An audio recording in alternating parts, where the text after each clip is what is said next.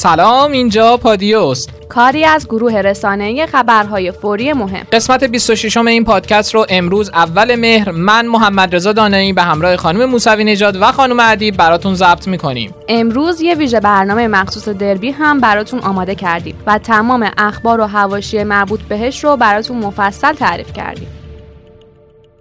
رئیس جمهور امروز اول مهر زنگ آغاز سال تحصیلی 98-99 رو زد. این مراسم یه حاشیه خیلی بامزه داشت که بریم بشنویم. اون این که محیط مدرسه باید برای دانش آموز لذت بخش باشه. خیلی مهمه که شما به اول مهر که نزدیک میشید به روز خوشحالی نزدیک میشید یا خدای نکرده به روز سختی و مشکلات و غم میگید به به اول مهر داره شروع میشه یا میگید وای وای داریم به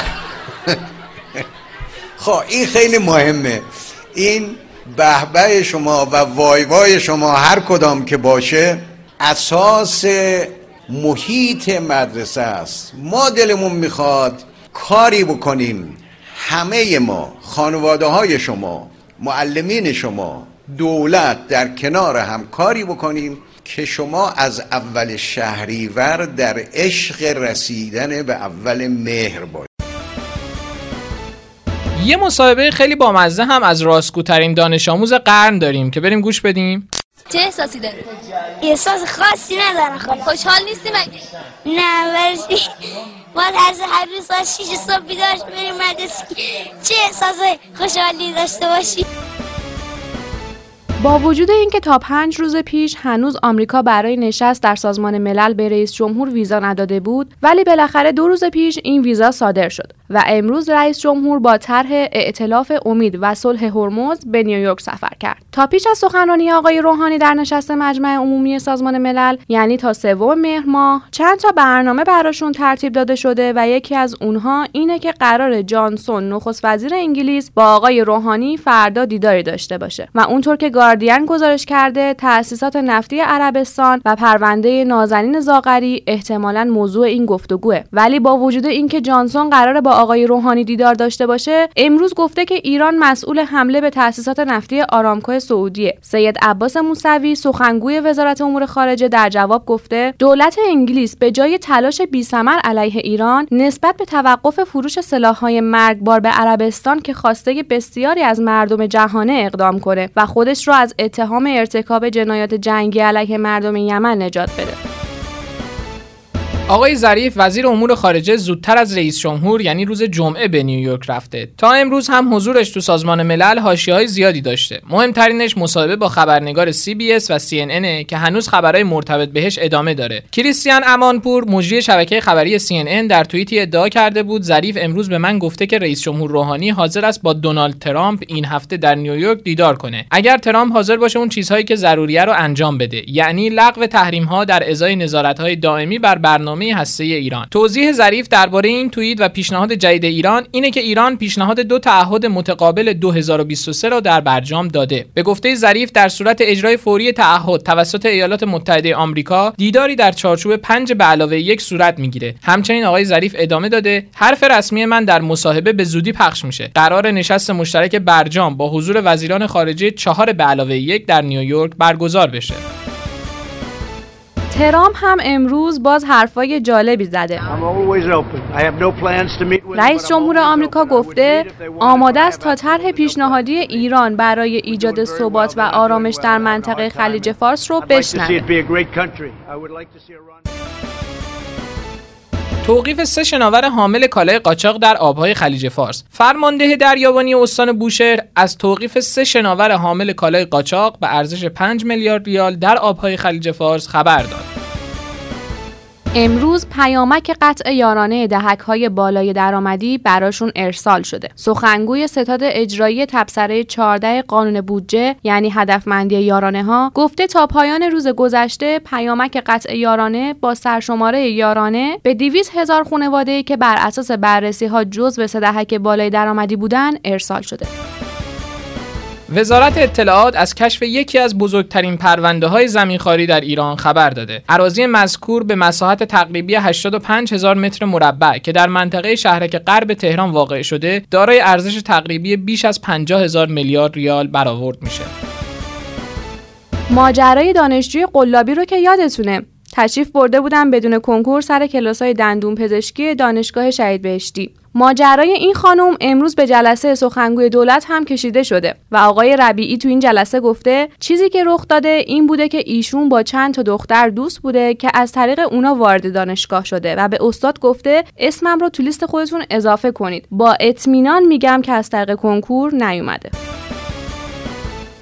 دختر 21 ماهه‌ای که چند روز پیش توی قلعه نو ورامین گم شده بود و معروف به زهرا کوچولوست هنوز پیدا نشده. امروز رئیس پلیس آگاهی پایتخت گفته در فیلم موجود در دوربین‌های مدار بسته که آخرین تصاویر زهرا در محله قلعه نو شهر ری رو ثبت کرده، چیزی در خصوص ربایش مطرح نبوده. در فیلم مشاهده می‌کنیم که خود بچه از در خارج شده و به سمت دیگه ای میره. با پدر و مادر زهرا صحبت کردیم. اونا هم به کسی مزنون نیستن. اما چند فرضیه داریم که فرضیه جدی ما کانال آبه. اماد 6 ساله که در شب بازی صنعت نفت و پرسپولیس در ورزشگاه آزادی دچار برق گرفتگی شد و جونش را از دست داد رو فراموش نکردیم که امروز خبر رسید متهمان پرونده مرگ اماد بعد از پرداخت دیه 360 میلیون تومانی با قرار وسیقه آزاد شدند.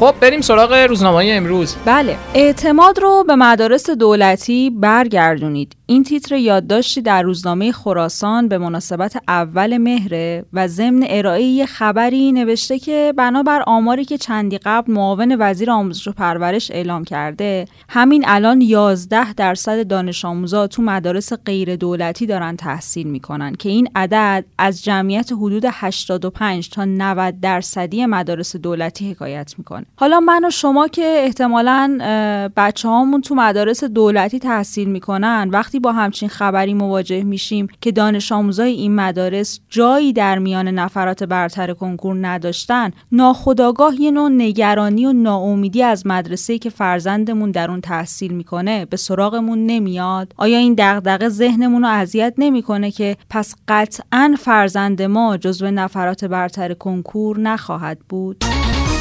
دیروز تکل دربی 90 رو مهدی عبدی زد که تو دقیقه 80 وارد زمین شده بود. حالا امروز آرفی مهاجم آلبانیایی آلمانی پیشین پرسپولیس که تجربه سه بار حضور تو دربی رو داره در گفتگو با روزنامه فرهیختگان گفته مهدی عبدی نباید پر روشه. یه دونه گل زده باید هم تلاش کنه گلای بیشتری به ثمر برسونه. مطمئن باشین اون با یک گل بازیکن نمیشه و باید بازی خوبش رو ادامه بده. درسته که گل مهمی رو زده اما بدون فوتبالش تازه شروع شده و نباید زود تمومش کنه. امروز جام جمع یه پرونده مهم رو بررسی کرده. اینکه اولین و بزرگترین کارخونه تولید تجهیزات سنگین ایران و خاورمیانه چجوری با بحران مواجه شد و راه های نجات اون چیه؟ تیتر این پرونده مهم نقشه نجات هپکو بود.